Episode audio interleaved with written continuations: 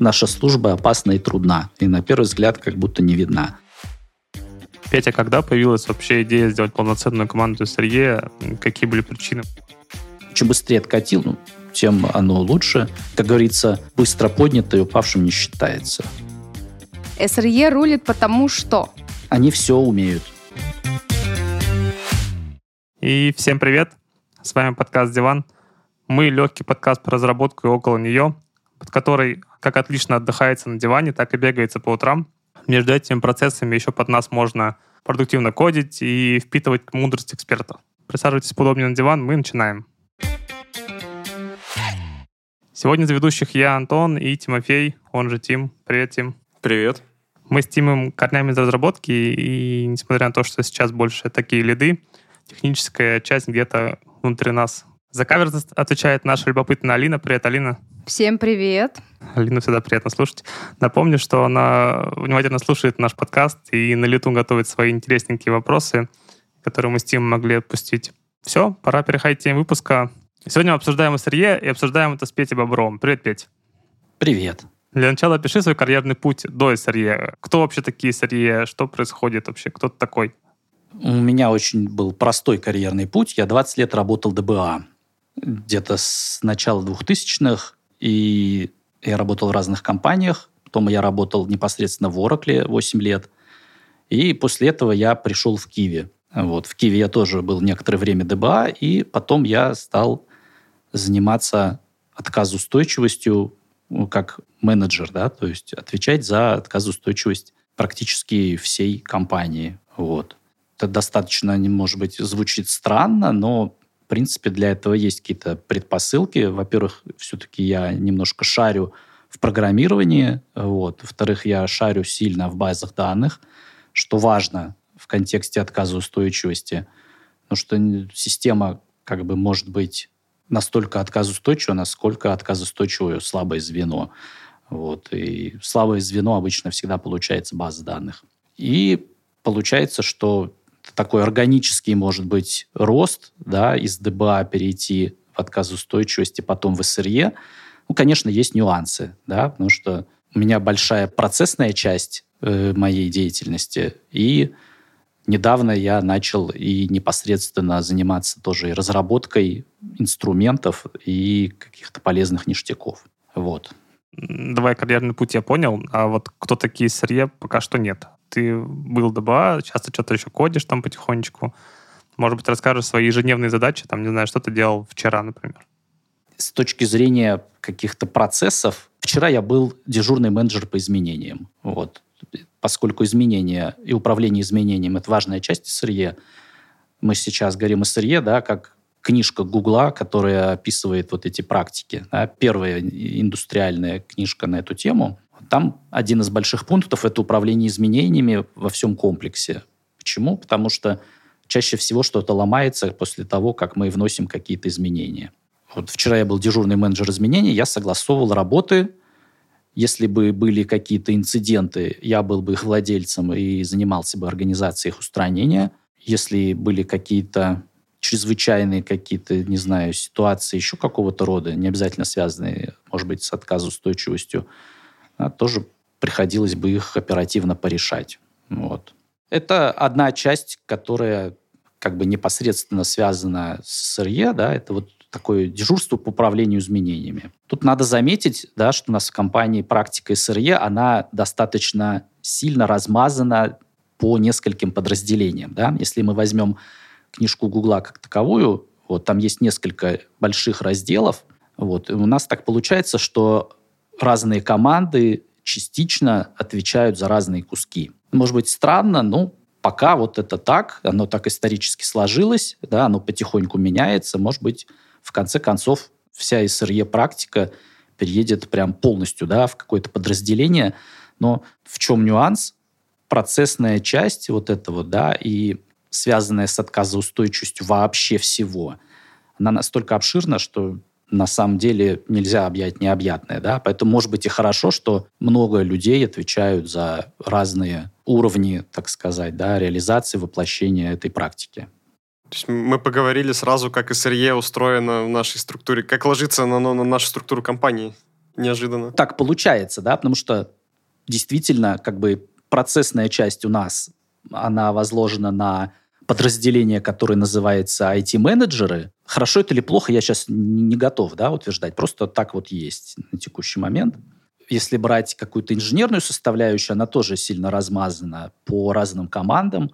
Вот. Например, команда сырье непосредственно, которая есть, она изобретает какие-то лучшие практики и вносит в команды такие необходимые возмущения, скажем, да, чтобы поддерживать необходимую инженерную культуру, которая тоже должна быть, естественно, подходящая, да, и развиваться вместе с компанией и поддерживаться на достойном уровне. И серьезная часть СРЕ находится в командах непосредственно, да, которые занимаются разработкой, в продуктовых командах, которые, используя вот эти лучшие практики СРЕ, вносят изменения в свои продукты. Например, какие у нас еще есть части в СРЕ, да? например, мониторинг, да? дежурная смена, которая занимается мониторингом, тоже отдельное подразделение формально, да, и она координирует какие-то работы и оповещает об инцидентах, и там, не знаю, ставит какие-то лампочки, создает аварийные э, чатики, тоже как бы как отдельное подразделение, но в рамках общего процесса. Неизвестно, хорошо это или плохо, но так вот оно есть сейчас, и может от этого отталкиваться, от того, что какие есть плюсы-минусы этого подхода, да, может быть, не знаю, поговорить об этом детальнее. Угу. Я думаю, да, мы точно поговорим об этом детальнее. Если вернуться, к, вот ты рассказывал про какую-то книжку от Гугла, там, например, да, как ты для себя понял, что ты там не знаю, стал СРЕ? Ты там прочитал книжку, и теперь ты вот так зовешься, или что-то еще в твоей жизни изменилось? Книжка достаточно большая, да, там, если посмотреть русский перевод, в нем порядка 500 с чем-то страниц. Да, то есть это обширный труд, который регламентирует фактически полностью да, какой-то жизненный цикл создания, поддержки и обслуживания э, отказоустойчивых приложений. В какой момент я стал сырье, не знаю, да, это сложно сказать, но в трудовой книжке у меня написано менеджер по отказоустойчивости. Это сырье или нет? Я, честно говоря, не могу сказать. Да? Вот. Но поскольку я как инженер не так много произвожу кода, как надо бы, наверное, да, потому что СРЕ это в первую очередь инженерные практики, связанные с кодированием, с разработкой тоже. Не только процессная часть, да, то СРЕ или нет, не знаю. Но вот в нашем разделении труда я скорее нет, чем да. Потому что пишу кода я крайне мало. А СРЕ подразумевается, что инженер, который не только думает там о прекрасном, о отказоустойчивом, да, но что-то делает руками. Наверное, так. А, если поговорить, вот ты рассказал, что ты там, не знаю, кодишь мало, наверное, у вас есть команда, в которой кодит кто-то еще, например. Сколько у вас вообще там человек, не знаю, СРЕ в Киеве? Команда большая, до два человека всего, так сказать, разработчиков. Вот. На самом деле команда расширяется. Я думаю, что сейчас в ней уже есть как минимум, как минимум 4 разработчика. Но кроме разработчиков также у нас роли какие есть. Да, у нас есть роли, связанные Э, с отказоустойчивостью, которые участвуют в мониторинге, которые придумывают как инженеры какие-то новые способы или даже, может быть, подходы к организации информации таким образом, чтобы она выводила нас на качественно новый уровень оповещения и анализа отказоустойчивости. Вот. Да, наверное, надо какие-то примеры приводить, да? Ну, мы будем конкретнее говорить про инструменты. Я думаю, да, про вот эти все штуки мы тоже поспрашиваем. Как это все устроено, как это все выглядит, что там за информация, как ей пользоваться. Вот, но поскольку, как я говорил, у нас раз, размазаны достаточно много ролей по разным командам, да, то вот инженеров, которые непосредственно занимаются разработкой и улучшением каких-то сервисов, их на данный момент 4 человека, я бы сказал. Ну, это в выделенной команде, но надо понимать, что есть еще там продуктовые команды, и в них ребята тоже эту стратегию поддерживают и тоже что-то делают в этом направлении. Конечно, те практики инженерные, высокоинженерной культуры, которые в команды распространяются, естественно, они каким-то образом переиспользуются. В первую очередь это идет снизу вверх, да, когда мы создаем какую-то платформу, какой-то базис, который дальше переиспользуется различными командами, да, именно на нижнем уровне включено как можно большее число инструментов по поддержанию достаточной отказоустойчивости. Да? То есть метрики и возможность их быстрого создания – это логи и правильные уровни логирования и точки логирования. Это балансировка и размножение сервисов да, и экземпляров сервисов между различными дата-центрами. Это идет снизу вверх, и в команду уже приходит как простой набор инструментов с лучшими практиками по их использованию. Логи у нас пишутся э, в Relk. Это стандартное продуктовое решение для хранения логов. У нас достаточно большой кластер, который позволяет хранить кучу логов с разных приложений и быстро достаточно анализировать их, искать ошибки, делать какие-то, не знаю, алярмы да, на этой основе.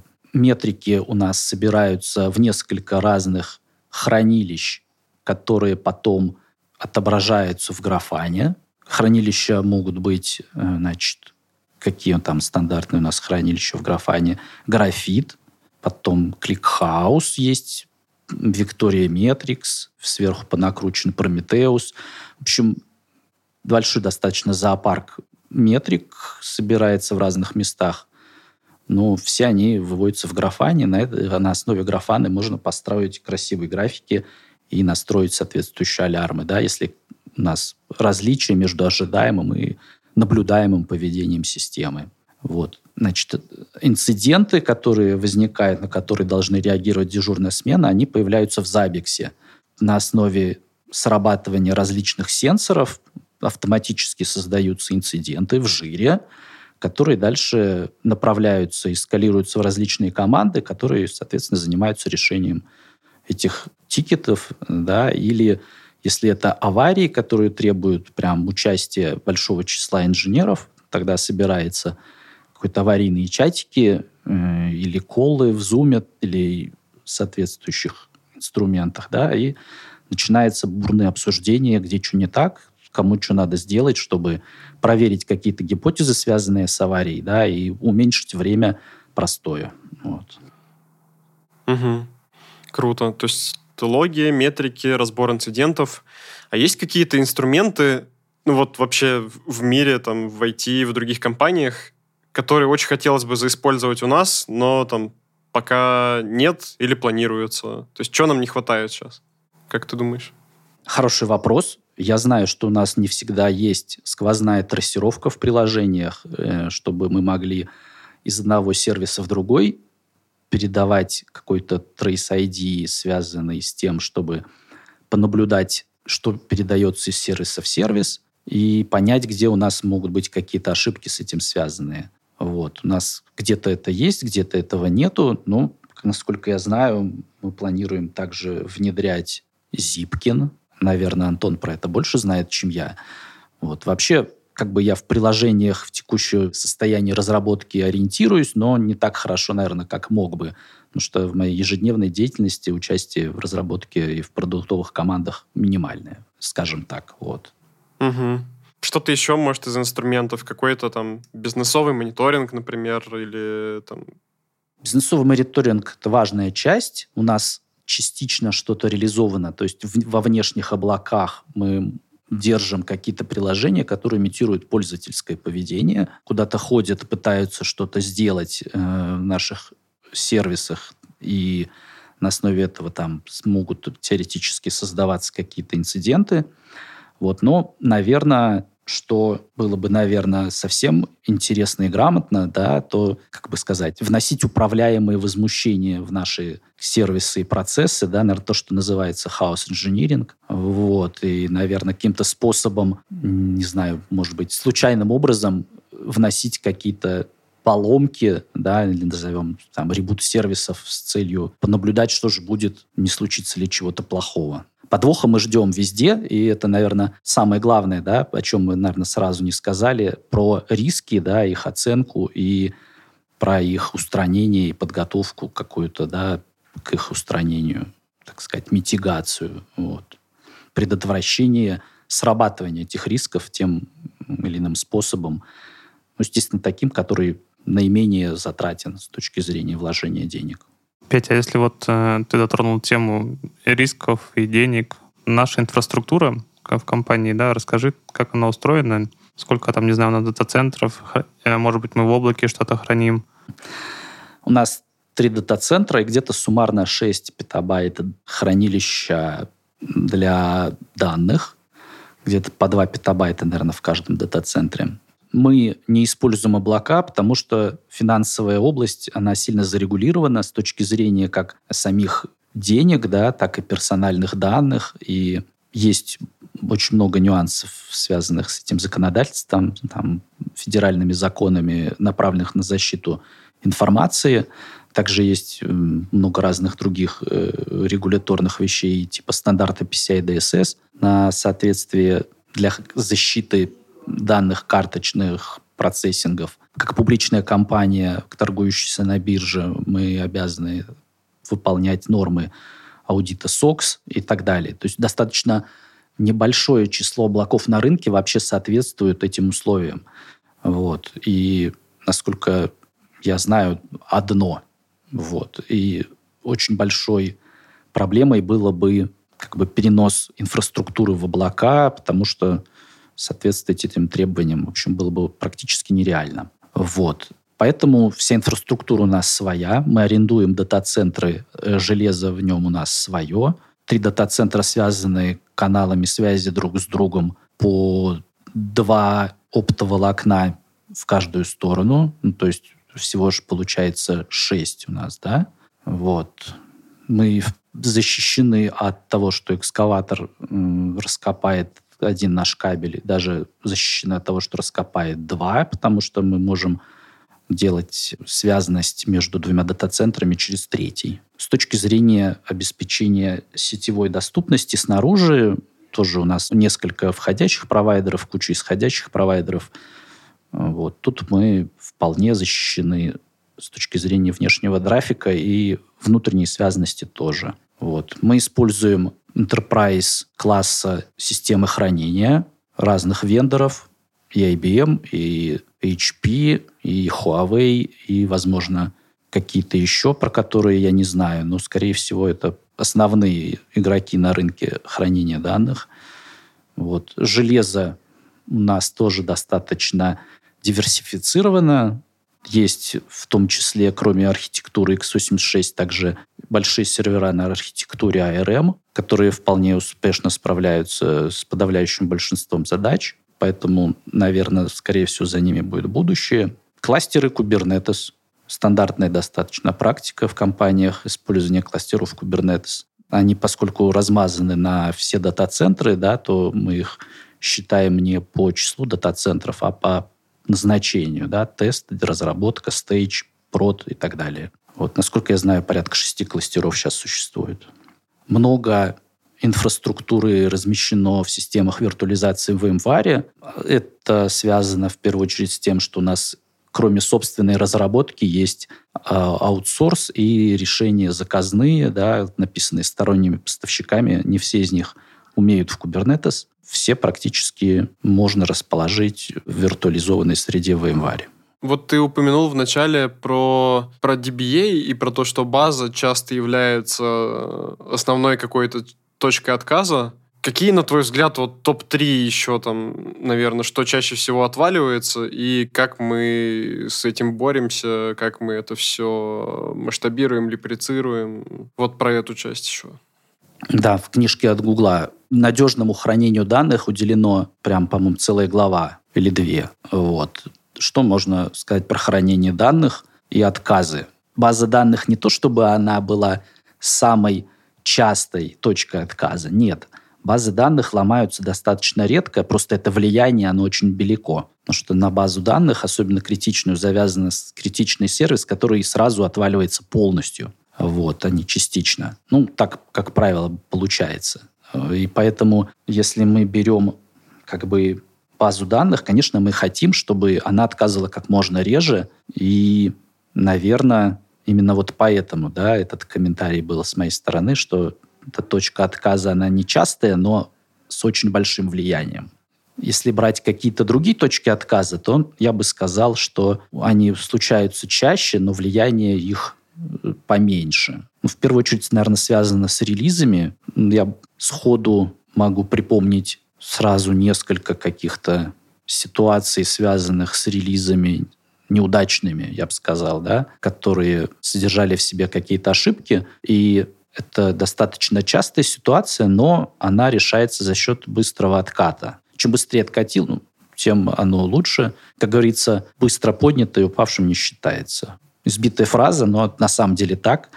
И метрики, которые у нас есть, направленные в том числе на отказоустойчивость сервисов и информирование руководства, скажем так, о состоянии дел на этом фронте, так называемые service-level индикаторы, да, вот. Мы их, в принципе, наверное, последний год или даже, наверное, полтора выдерживаем прям очень-очень хорошо. Полтора года у нас не было каких-то прям мега крупных аварий, которые приводили бы каким-то большим убыткам.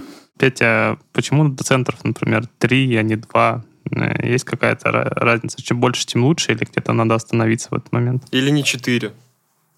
На самом деле, я бы сказал, что три нам хватает. Вот с нашей инфраструктурой и с нашим уровнем развития, и с нашими сервисами. Три дата-центра нам хватает за глаза. Почему три, а не два? Обычно один дата-центр мы хотим иметь возможность проводить плановое обслуживание. Это достаточно проблематично, если у нас два дата-центра. Ну, что тогда получается, что мы проводим плановые работы в одном, а если случается во втором авария, мы тут, как сказать, пойманы в такую неприятную ситуацию. Вот. Поэтому три – это очень удобно. Мы можем проводить какие-то плановые работы по обслуживанию в одном дата-центре, и при этом мы защищены от аварий в двух других, потому что мы достаточно отказоустойчивы стоим твердо на двух ногах. Надо ли нам больше? Нет, я считаю, нам не надо больше. А вот надо ли меньше? Мне неуютно, скажем так, с двумя, потому что плановое обслуживание, даже если не проводить, есть системы, основанные на кворуме, на хранении данных на основе кворума. Для них три — это намного лучше, чем два, потому что это снижает вероятность таких отказов, как brain. А если мы возьмем какие-то распределенные системы типа Кассандры, которые требуют кворума, или, например, таких новомодных баз данных, как, как RouchDB, которым тоже неплохо иметь несколько узлов, которые не повреждены. Для них это число должно быть больше, чем половина работающих. И если у нас только два дата-центра, мы никогда не сможем обеспечить да, там, больше половины работающих узлов, если что-то выйдет из строя. Да. То есть нам надо три дата-центра для этого есть два мало, четыре много, три нормальные, нам хорошо. Класс, поговорили про наши дата-центры. Давай поговорим еще поподробнее про какие-нибудь инциденты, аварии. Есть ли у нас какая-то процедура, как мы себя ведем, когда мы понимаем, что все, авария случилась? Э, вот э, расскажи, что происходит после этого. Конечно, сильно зависит от аварии, вот, но если брать вкратце, есть дежурный менеджер, который отвечает за инцидент, он организует весь процесс, собирает нужных людей. А после этого производится анализ и принимается решение, что делать дальше. Вот, то есть какая у нас цель? У нас цель восстановить сервис в первую очередь. Не обязательно разобраться в причинах, но восстановить сервис. Вот. Мы проводили анализ всех инцидентов, которые были там за полтора года, и на самом деле инцидентов там, где мы не знали причину, то есть она не требовалась для того, чтобы аварию разрешить, их там минимальное количество, там штук 5, наверное, было за год. Вот, то есть в основном для того, чтобы решить проблему, надо понять, в чем она заключается. Вот, то есть этап диагностики получается самый важный и занимает больше всего времени в решении аварий. Вот. Соответственно, в момент аварии мы направляем усилия для того, чтобы понять, в чем, собственно, у нас проблема. Это, наверное, основные усилия. После того, как мы понимаем, в чем проблема, дальше принимается решение, что делать. Если брать большинство инцидентов, там какой-то план не нужен. Там, в принципе, практически всегда понятно, что делать, но бывали такие инциденты, где нам планирование очень пригождалось. Планы, безусловно, у нас есть на все остальные сервисы. Написано, кто что должен делать с приоритизацией и сквозная приоритизация между всеми сервисами. То есть мы знаем, что надо поднимать в самом начале, и что может подождать там до обеда, допустим, вот, или даже до завтра. Эти планы мы регулярно пересматриваем вместе с командами и со с экспертами. Но эти планы пригождаются, как правило, только в случае масштабных аварий, например, потери целого дата-центра. Такое бывало у нас, наверное, раза два на памяти. Один раз был пожар в одном дата-центре, второй раз в другом дата-центре выключили питание. Вот. Что было достаточно болезненно. И эти планы, соответственно, воплощались в жизнь, организовывался процесс переключения баз данных из одного дата-центра в другой и перенастройка балансировки при необходимости. Но в целом все, все планы, которые у нас есть, они, как правило, упираются в базу данных. Там первый пункт – переключить базу данных руками оттуда туда. Вот. Угу. А если не руками, у нас есть какие-нибудь штуки, которые умеют, там, допустим, реагировать на триггеры и сами переключать?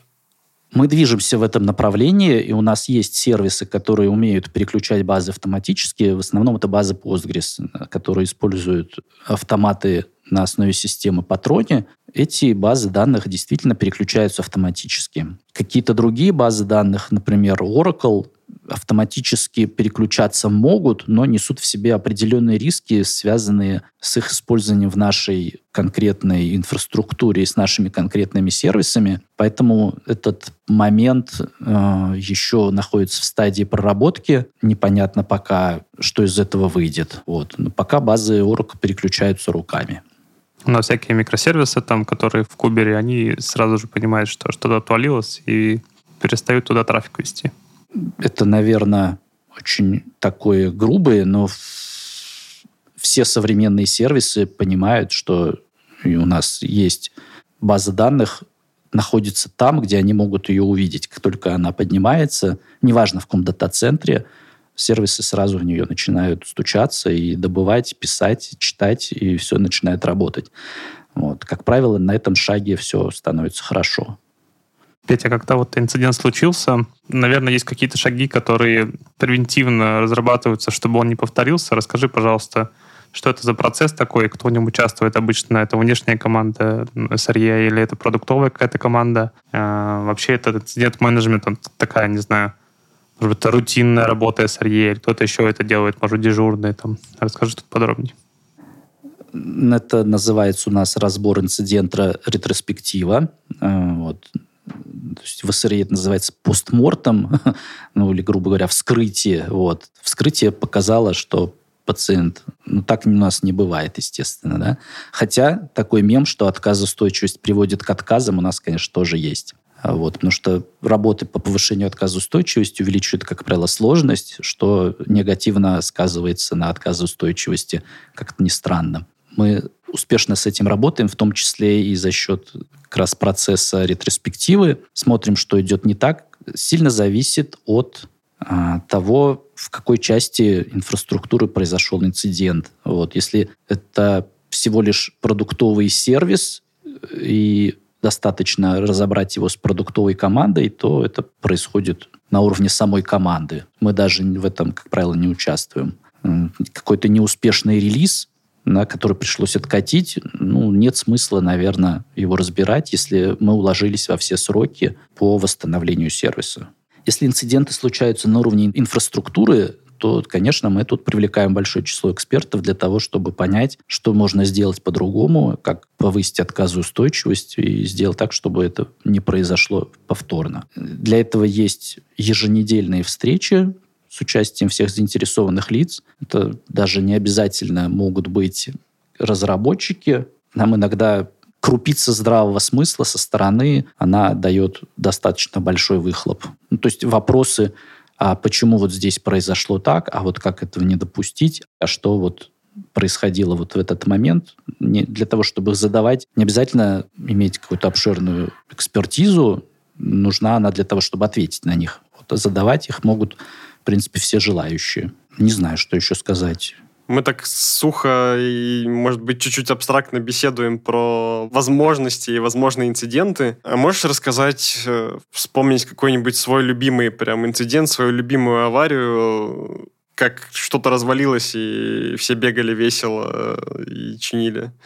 Ну, у нас в компании была одна достаточно известная авария 4 года назад, связанная с балансировщиками, когда у нас сервис упал, и его восстановление приводило к новой аварии, повторной. Да? Наверное, тогда мы изобрели circuit-брейкеры, которые ограничивают нагрузку и позволяют постепенно восстанавливать сервис. Потому что когда как бы происходит авария, и потом сервис восстанавливается, сразу все пользователи прибегают, потому что у них накопилась потребность, да, потребность в использовании сервиса увеличилась, всем хочется, всем надо, вот, поскольку мы предоставляем финансовые сервисы, это можно их отнести к сервисам первой необходимости, вот. Поэтому действительно нагрузка всегда после аварии существенно вырастает.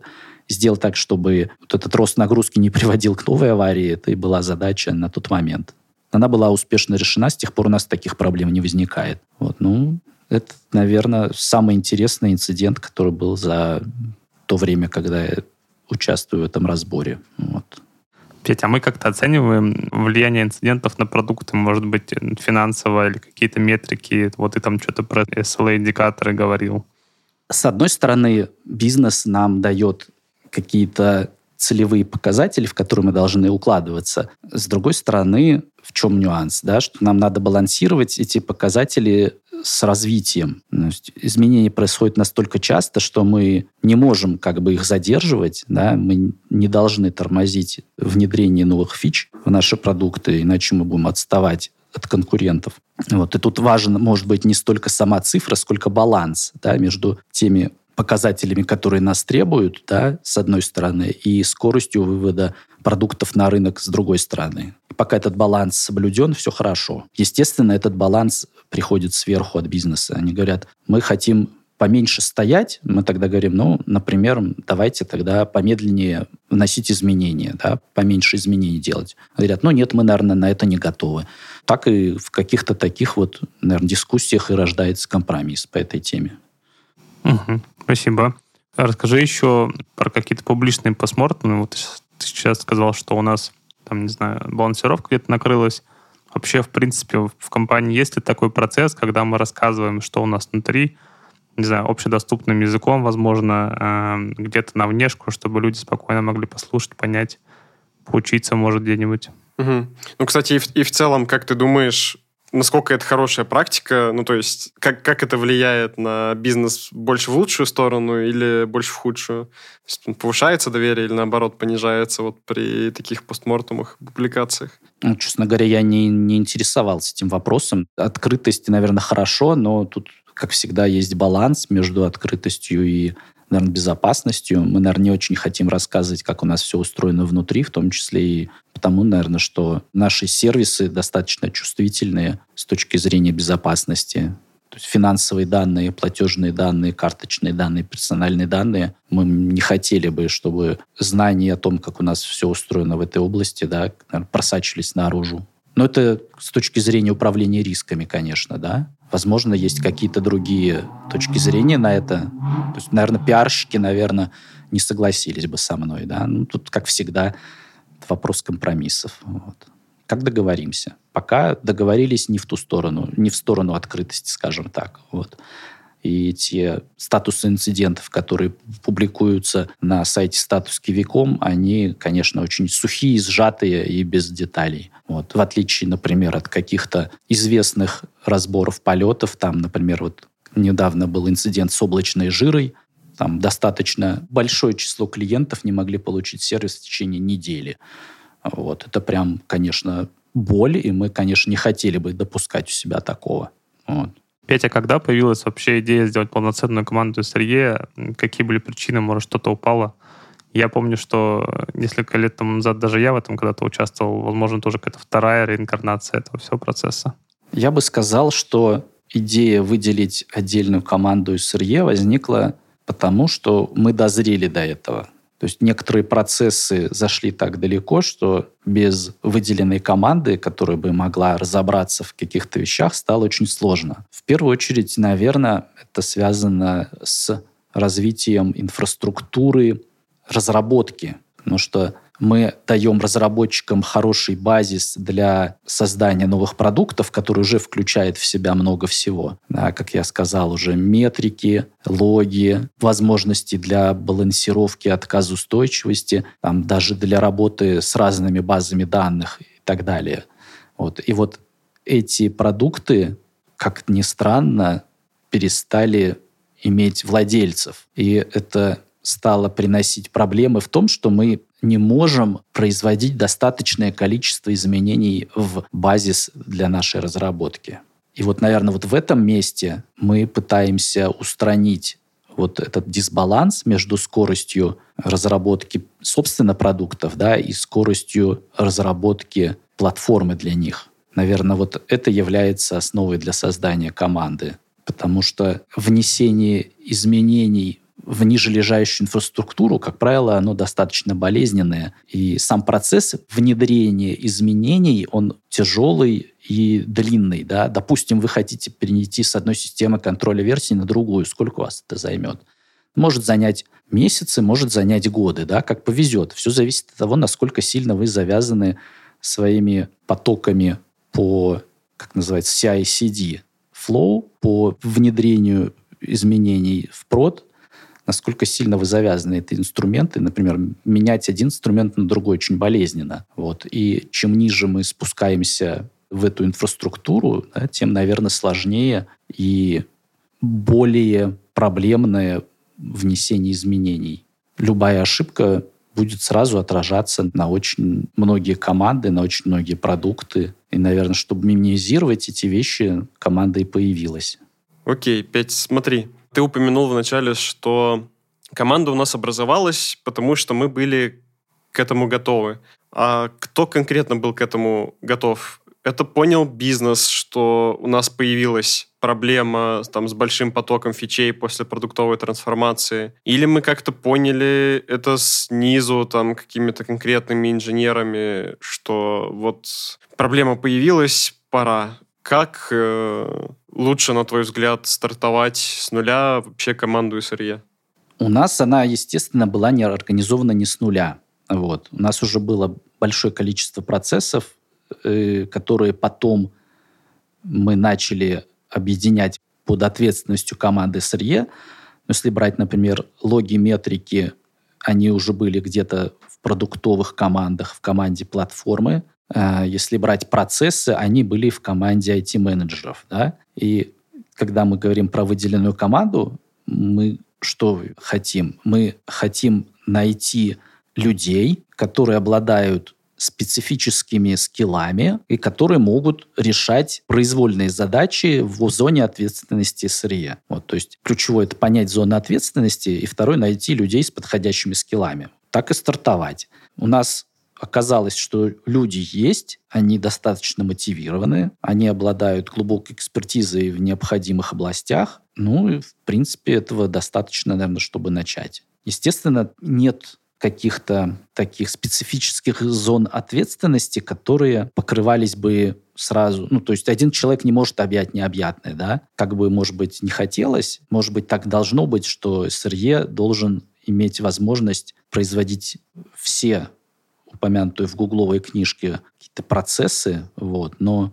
давайте будем объективны, например, общаться с командами – это одни софт-скиллы, да, а, например, глубоко копать – это другие хард-скиллы, да, и не везде они совмещаются в разных людях. Вот. Нам повезло, что у нас люди есть, которые умеют адекватно общаться с коллегами и в то же время глубоко копать. И, наверное, поэтому мы можем сказать, что наш эксперимент с созданием команды SRE, он успешный.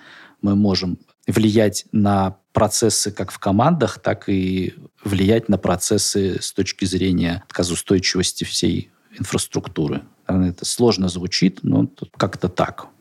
Ну, если упростить, то команда как бы все равно лучше гораздо по кроссфункциональ... своей SRE кроссфункциональности, чем не команда.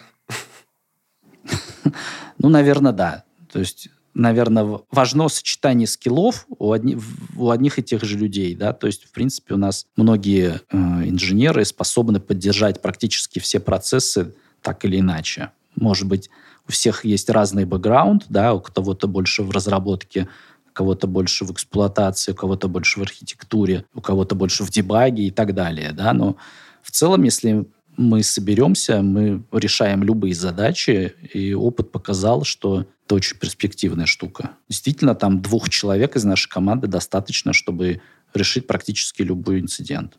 Одному реально сложно, то есть нельзя объять необъятное. Я не верю, что такие люди бывают. Надо очень глубоко копать, и это будет, как говорится, не T-shaped да, компетенции, а там, я не знаю, ше там, или, я не знаю, еще больше палочек. Ну, то есть надо реально глубоко копать во все, что только можно. Это просто так не получается. Вот. Надо до этого дозреть, иметь соответствующий опыт. Мой опыт ТБА да, позволяет мне иметь одну там какую-то да, глубокую компетенцию в области, э, например, эксплуатации, да, и какой-то, может быть, опыт менеджмента процессов, связанных с отказоустойчивостью, дает мне чуть менее глубокие компетенции в области процессного управления. Да. Там, в разработке у меня компетенций не очень много, я, можно сказать, только начал этим заниматься. Если брать других коллег, да, то глубокие там, экспертизы в разработке у всех остальных, да, и глубокие экспертизы в эксплуатации еще у нескольких коллег. Это очень хорошо. Так, время вопросов Алины. Алина слушала нас э, целый часик и теперь готова что-то спросить. Давай, Алин. Да, настало время моих вопросов. Петь, сейчас будет небольшой блиц, то есть я тебе задаю вопрос или говорю начало фразы, а ты либо отвечаешь на вопрос, либо заканчиваешь эту фразу. Ну что, поехали? Давай. СРЕ рулит потому что? Они все умеют. Отлично. Так, в своей работе больше всего я люблю. Поспать. Так, а еще? Ну, это буквально, да, там, чем меньше у меня работает, тем она качественнее сделана, да, как бы, то есть, чем меньше инцидентов, тем я больше сплю, логично же. Так, хорошо, значит, про веселые аварии мы поговорили, а что все-таки самое страшное, что может произойти, не знаю, там, сломаться, отказать, упасть и так далее, вот прям самое страшное? Наверное, самое страшное – это аварии, которые происходили недавно в одном, не будем называть конкретные бренды, назовем его словом интернет-магазин, вот, где существенная часть инфраструктуры была повреждена там, вирусом-шифровальщиком. Вот, то есть если кто-то залез и все стер, это, естественно, самое печальное, что только может случиться. Вот. Не совсем связано как бы с областью СРЕ, но, тем не менее, это риски, риски, связанные больше с безопасностью, наверное. Вот. Восстановиться после такого можно, но это будет долго. Вот. Угу, поняла. Ну, будем надеяться, что такое больше нигде ни у кого не произойдет. Так, и последний вопрос. А расскажи историю, почему тебя называют дядей Петей.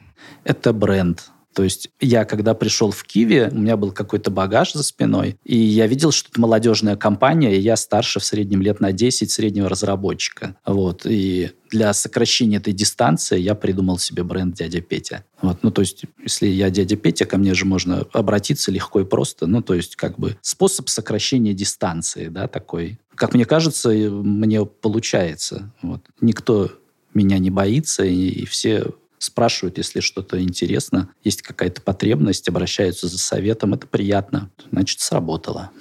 Круто, спасибо. Так, дядя Петя, у нас есть еще одна рубрика. Рубрика по поводу того, кто для тебя в мире разработки, не знаю, SRE, в принципе, в айтишном мире какой-то икона или человек, на которого хочется равняться. Если этот человек или его нет, расскажешь? SRE — это работники невидимого фронта, да, то есть нет каких-то людей, которые бы выглядели как, не знаю, какой-то фронт-энд, да, там, постер-бой, там, я не знаю, да. Обычно это слаженная команда, которая работает да, как единый механизм. Наша служба опасна и трудна. И на первый взгляд как будто не видна.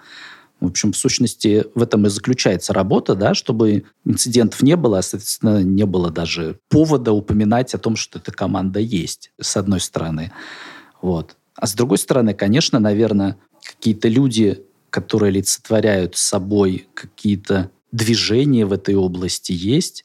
И, наверное, я бы хотел отметить моего однокурсника Алексея Старовойтова, который закоммитил в ядро Linux такую крутую штуку, которая называется eBPF.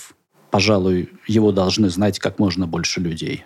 Давай позовем его в подкаст. Я не уверен, что он меня помнит. Ну, попробовать можно, да. Петя, дай какой-то совет от себя слушателям, пару предложений. Можно не про сырье, можно про все, что угодно. Какой хочешь. Какой-нибудь вывод такой маленький. Не знаю, я, наверное, ограничусь расхожей фразой «выживают только параноики». И область управления рисками в IT, она достаточно большая. В ней всегда найдется место заинтересованным людям. Так, мы проговорили все моменты, которые обещали в начале выпуска, обсудили, кто такие SRE, как люди приходят в эту профессию, как развивать процесс компании, ну и послушали интересные истории, а, что делать, когда все сломалось. Спасибо, Петя. Пора заканчивать наш подкаст. Спасибо всем, кто был с нами. Спасибо Лине, спасибо Тиму. Еще раз огромное спасибо Пете за его рассказ. Услышимся в следующем выпуске. Время освобождать диван. Пока.